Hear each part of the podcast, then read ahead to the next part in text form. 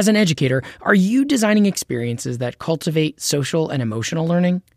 In your classroom and school communities, you can develop social and emotional learning through an environment where students feel safe, welcomed, cared for, and able to take risks. Hapara Highlights and Hapara Filter are two tools that help you create a safe, supportive environment while building student agency. To learn more about establishing a culture of social and emotional learning with Hapara tools, visit hapara.com/SEL. Hello and welcome to the Ed Surge podcast, where every week we look at the future of learning. I'm Jeff Young, a reporter and the managing editor here at Ed Surge. Is a university degree the worst investment a young person can make? That question was the focus of a surprising debate held at a recent education conference. I mean, this was a conference for teachers where you might think everyone would be a firm believer in the value of college. But it turns out the people arguing both for and against this motion, they were both devoted educators. The venue was something called the Teacher Tech Summit, a two-day virtual event last month run by T4 Education and co-hosted with the World Bank and the edtech investment firm Owl Ventures. I was asked to moderate, and I was really curious to do it. It was the first time that I had proceeded over an Oxford-style debate. The discussion ended up going to a deeper question. What exactly is higher education for? Is it for helping students land the kind of stable job that'll set them up for living a full life? Or is it primarily about a kind of personal growth that can't be measured in dollars and cents? More about citizenship and a search for meaning and purpose than a paycheck.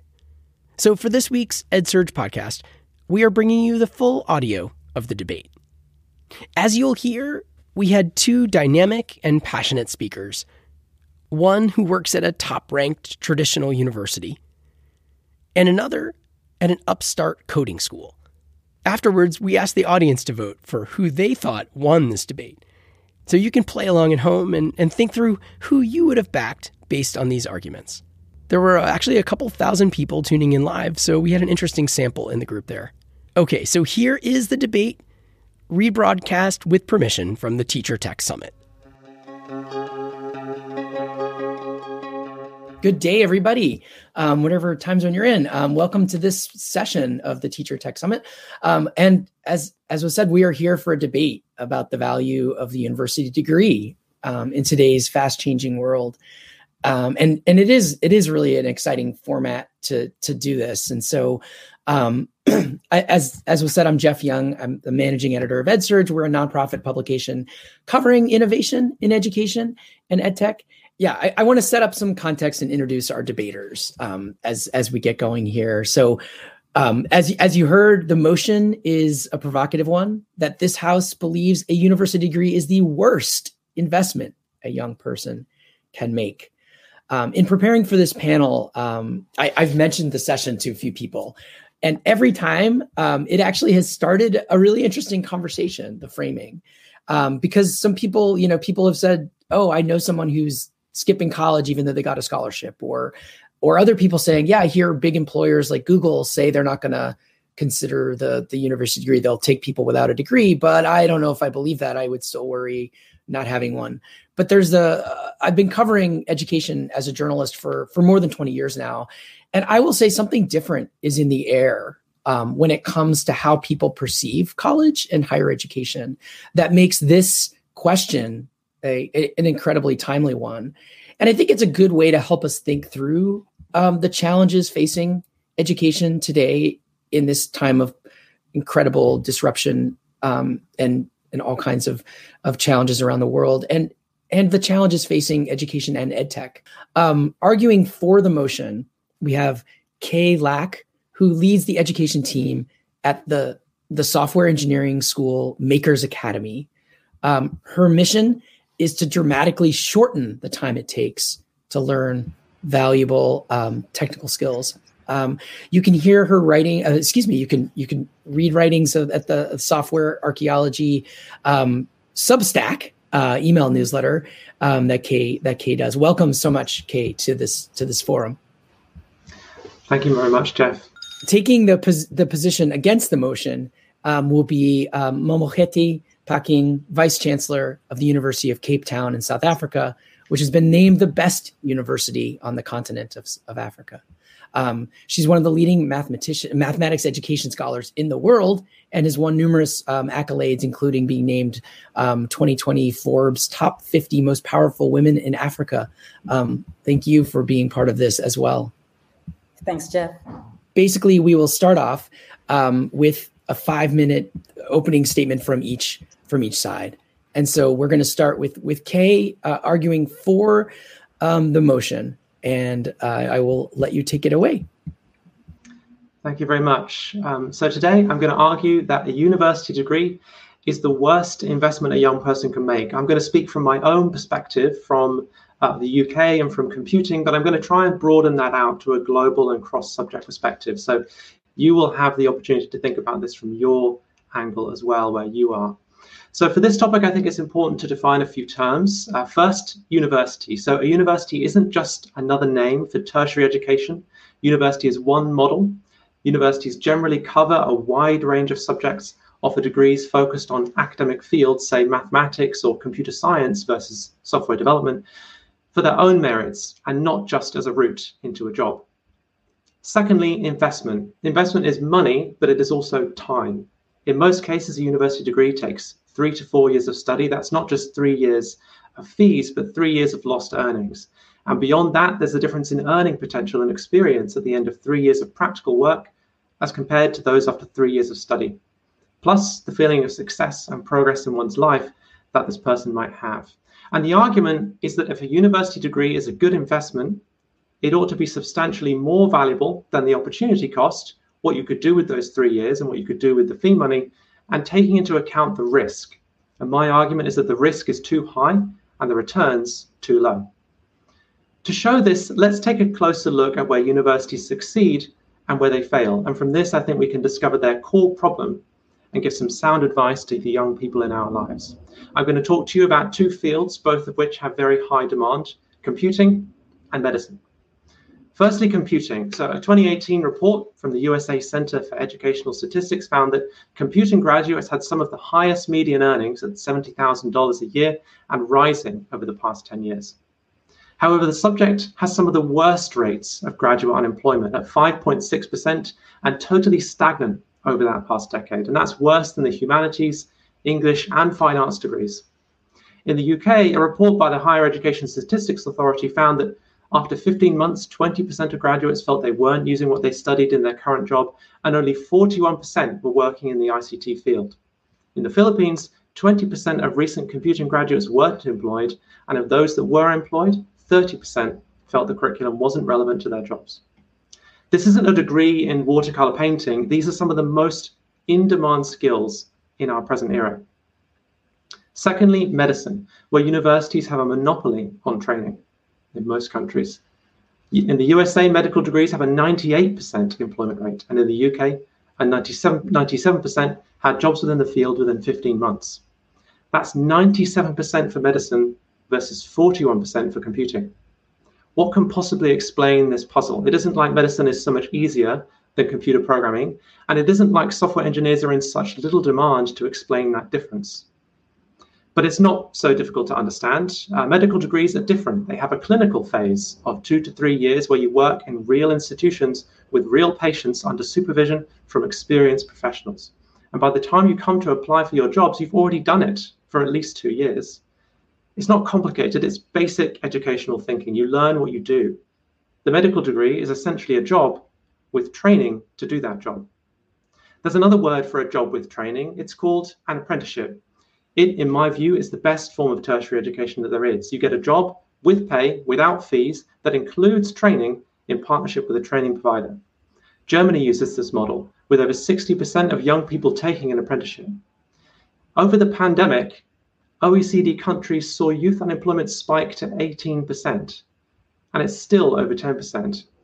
In Germany, where over 60% of young people are taking this form of training, it went from 5% to 6%. This gets results at a society scale. This is a system that works. And other countries are catching up. The vocational training and apprenticeship revolution is upon us. In the UK, a report in 2015 found that level 4 apprenticeship, that's 2 years of work and study, provides lifetime earnings comparable to a university degree. And for level 5 apprenticeships, it's even higher after the university debt is taken into account.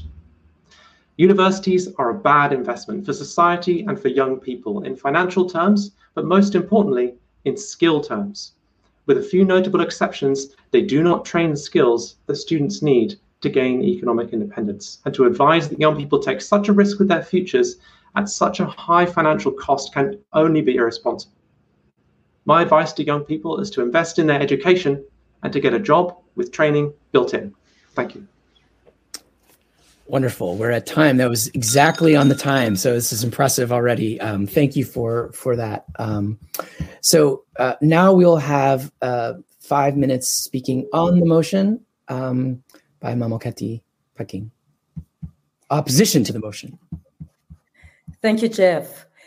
Jeff, a university degree can never be the worst investment. I mean, despite its cost, university education remains one of the best investments. And here's the thing, the value of a university education is not so easy to quantify.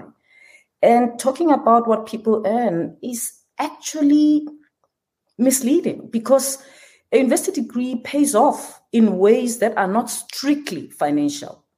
In addition to the tangible value of your future income, there are many intangible benefits that can be quantified in monetary terms. And these include learning how to learn, critical thinking, independence, improved social skills, and general skills such as working with teams and developing good working habits. Students are exposed to new ideas, and they also learn about strengths and interests that they didn't even know they had. University education, really, it's about exploring, about learning, about growing. The goal is not to come out the way you went in. Note that I make reference to university education rather than just a university degree, because in my view, I want to argue that university education is so valuable that even if one does not graduate, the lessons and the growth are immense. And we can talk about that later if you want to challenge me. There's a lot more that happens at university than just getting a degree. And all that is critical for our society because universities are places for ideas. I mean, university is a free and safe space for ideas and debate. Dare I say, it's probably the only free and safe space left for ideas and debate. It is important for people to have platforms where ideas are contested. It is important for those spaces to have academic input and research resources. And universities are the best placed for quality debate. Other alternatives such as social media or YouTube do not serve this role because they create discourse silos. University is also the best place to acquire social and cultural capital, and this is indispensable for the poor. We should never talk about access to jobs as if we live in an equal world. In this unequal world we live in, variables such as socioeconomic class, race, gender, nationality, and sometimes religion often determine how people are valued or how the knowledge and skills they have are valued or not.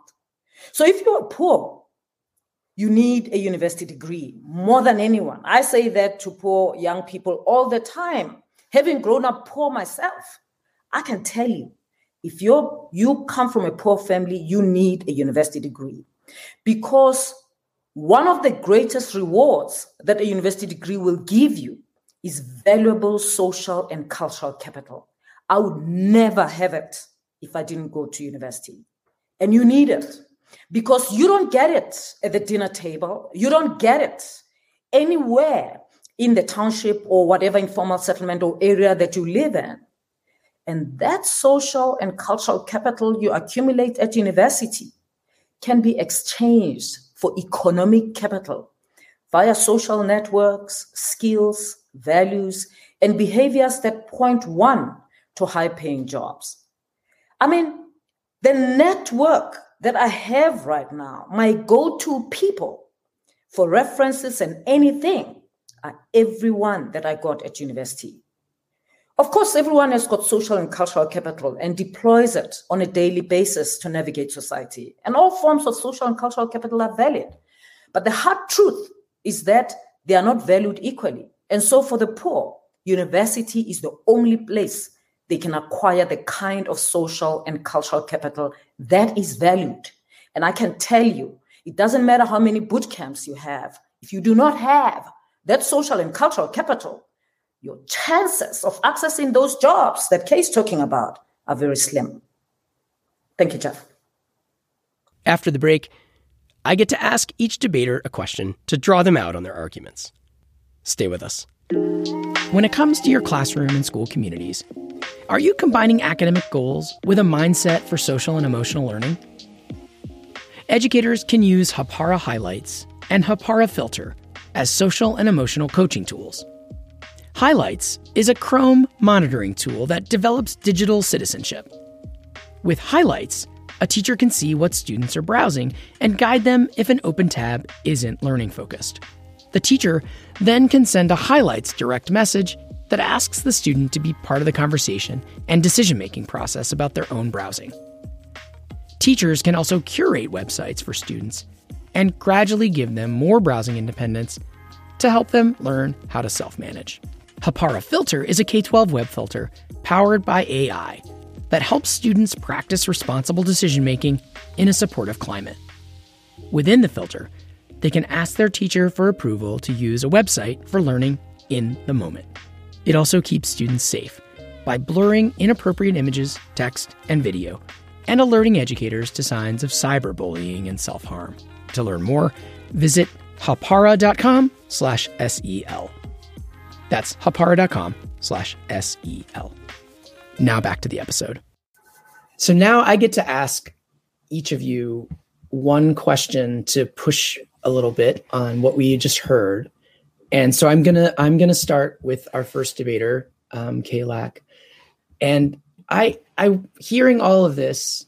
And you get 3 minutes to respond. So there's a timer here as well, which where everybody's keeping to time so well.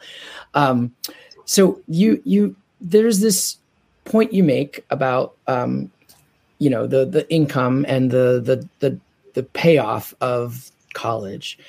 We at Ed Surge, we just did an investigation that we just came out with a couple of days ago, where we actually were looking at alternatives to college or degree pathways that really push to jobs, apprenticeship-like programs like you suggested.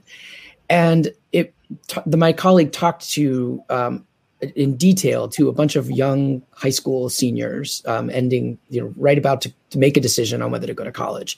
And one thing that really came through in this deep dive is a disconnect between what some policymakers talk about and even like your arguments about the focus on income and payoff versus what the young people that are making this decision, who are living this, are looking for out of college, and really their hopes and dreams for the kind of job they want, which didn't just have to do with money, which was really about figuring out what they wanted to be when they grew up, because these are young people.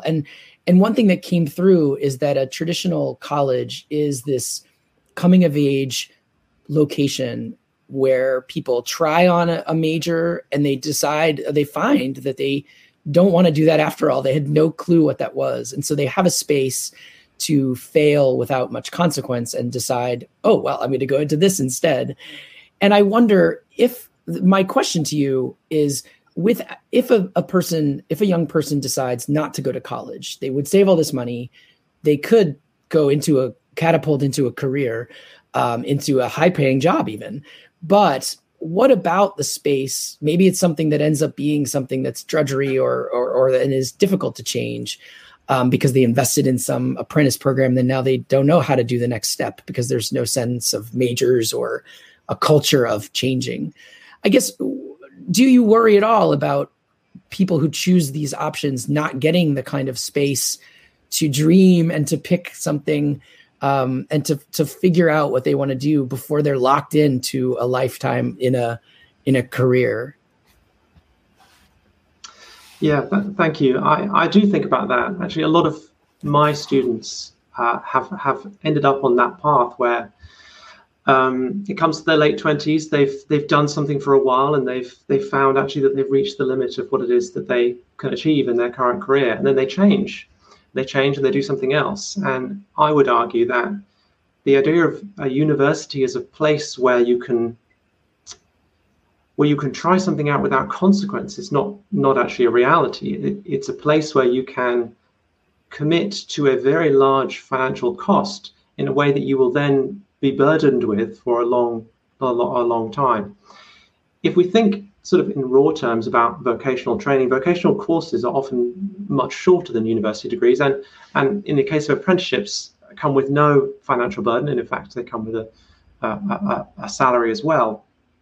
And if, let's say, one of my students who are on apprenticeship lasting 1 to 2 years did study with us, they would study, they would learn, they would earn as well, and at the end of those 2 years they would still have the opportunity to change and choose a different path. In fact, you could do a number of apprenticeships without having to pay, at least in the UK, without having to pay any extra for it, because you're doing a job and you're earning a salary at the same time, and you wouldn't be saddled with debt after that. So I would say that based on this, you have a larger number of options outside the university than in it. In fact, one of the students I really look back on, the first of my students to get a job, was telling me that it was a very mind-opening experience for him to be around people from so many different backgrounds actually in work, who had gone through so many different paths, to see those role models in his department and in others, and to get a sense of like what the real world is like. So I would say that even if it's things like, traveling, gap years, short courses, different kinds of jobs, you open up a lot of opportunities for yourself by not going to university and perhaps deciding to do so even in your late 30s, or become a more mature student and still get the benefit of both worlds. Vice Chancellor, so I heard your arguments, and you made the really interesting comment that a young person going to college, even if they don't complete, is altered and benefited. But it does strike me that one of the big challenges that we see is the number of students who around the world who have some college and no degree. And the real issue that seems there, though, is the debt, the incredible amount of debt some students have to take on to go to college, and there's time, as Kay said, that is invested as well, that lost earnings to go to college. And so I guess one of the questions that I have is, colleges have offered this. Traditional universities for degrees have really offered this 3-4 year kind of experience, fixed set of time, and it you have to get all of it to get the degree. Would you be open at your university to radically changing that, or making it so that there are options for people who, to get some sort of a degree without going to the whole 4-year maybe core curriculum experience, when people say there's this fast changing world of jobs, and maybe not every student needs the same long form college education. Would you be open to kind of changing the format so that it would allow for more people to complete depending on what it is they're looking to do? Thanks, Jeff. Jeff, let me start with the question about those who don't complete. And just briefly, here's the thing. If that were not the case, we wouldn't have a Mandela. Nelson Mandela went to Wits University, spent 6 years, didn't get a degree. When he got to Wits, many people do not know, but if you read Long Walk to Freedom, you'll get that.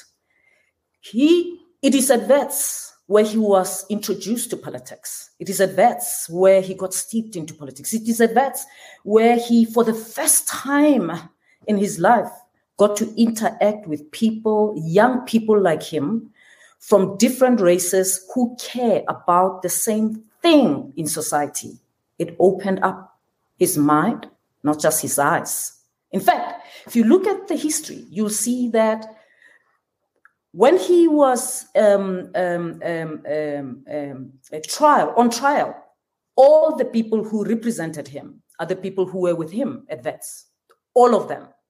Now, if university education was that useless, even when you don't get a degree, we wouldn't have had Mandela. I could give you more examples, but I'm going to stop there with Mandela, but we can talk more if you want. Here's the thing. Would we be willing as the University of Cape Town to consider other models? Of course. Of course, we would. I mean, the world is changing. And any university that sets and not consider how the world is changing and ask itself, are we? Then it's a university in decline.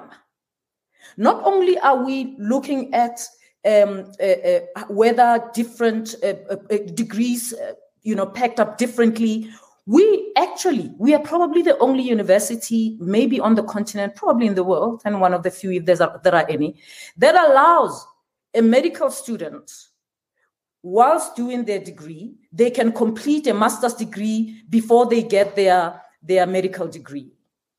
They can specialize in another science area. So, I mean, there are degrees that we've changed. We've got interrupted studies for students whose studies are interrupted, who can do other things, but building on the education that they already have from university, even if they didn't get the degree. So, of course, the best university keeps rethinking, reimagining, and reworking their programs. Wonderful.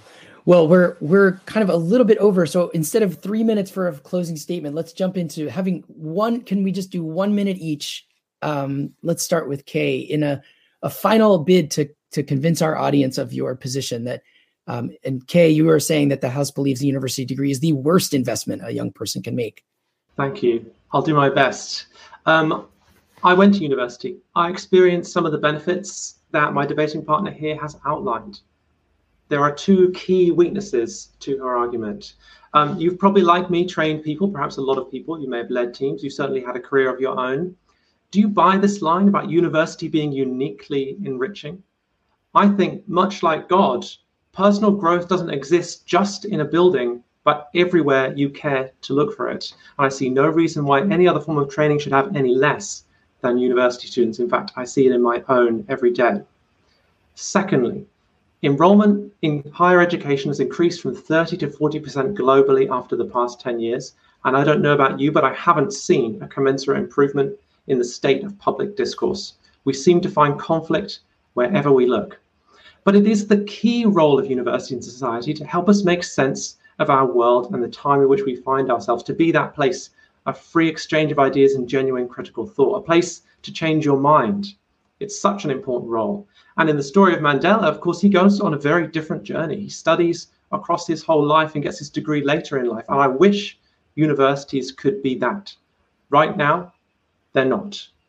Instead, you should be choosing vocational training, education and employment, and continuing that growth of study, perhaps, I hope, in a renewed university sector that will be able to give the world what it needs in this century.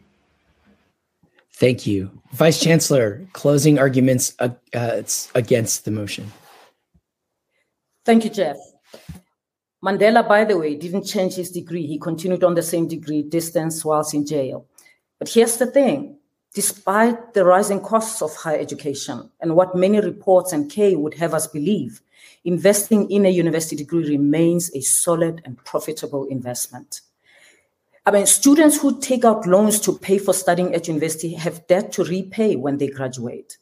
And so I understand the concerns about the cost of a university degree. However, these students have still made a smart financial decision because not all debt is the same. There is good debt and there is bad debt. And a university degree is definitely good debt, not only for the individual, but also for society. And here's the thing, Kay thinks all we want when we finish high school is to make more money. No, some of us, many of us, a growing number of us, want to make a difference in society. And so we leave those high-paying jobs and go for jobs where we can make a difference. Kay says, medicine is just apprenticeship. I wonder if she'd be willing, if they'd be willing to get someone to do heart surgery on them who never studied cardiology. I doubt it. And here's the thing. University, just as a place of ideas, is absolutely irreplaceable. That's where the students have a voice. If we get students only into a place or a pipeline of getting jobs only, then we'll have a situation where students are cowed, or young people are cowed, they are docile, they're quiet, they're uncritical, only focused on getting a job. Then our world will be poorer, because if students can raise their voice, if students can be in a safe space where they learn new things, they hear about new things, their ideas, they get invigorated and they raise their voices, then active citizens elsewhere in society will not be heard. And the establishment will stay comfortable. And we know that the establishment in most societies often grows numb with time. It becomes deaf to the voices of its powerless majority and dismissive of the powerless as senseless and reckless. And it's at university where the establishment is challenged. So because their first order of business for the establishment is always self-preservation for themselves and the establishment, and university environments trouble those spaces. So it is, yes, it is indispensable, Kay. Thank you, Jeff. Wow. I couldn't even do the buzzer. You went a little over, but it was beautifully said. Thank you both for sharing. I think we are over time, so I'm going to just make sure the audience understands that. I wish we could all clap for you and you hear us. Thank you both for sharing your perspectives today.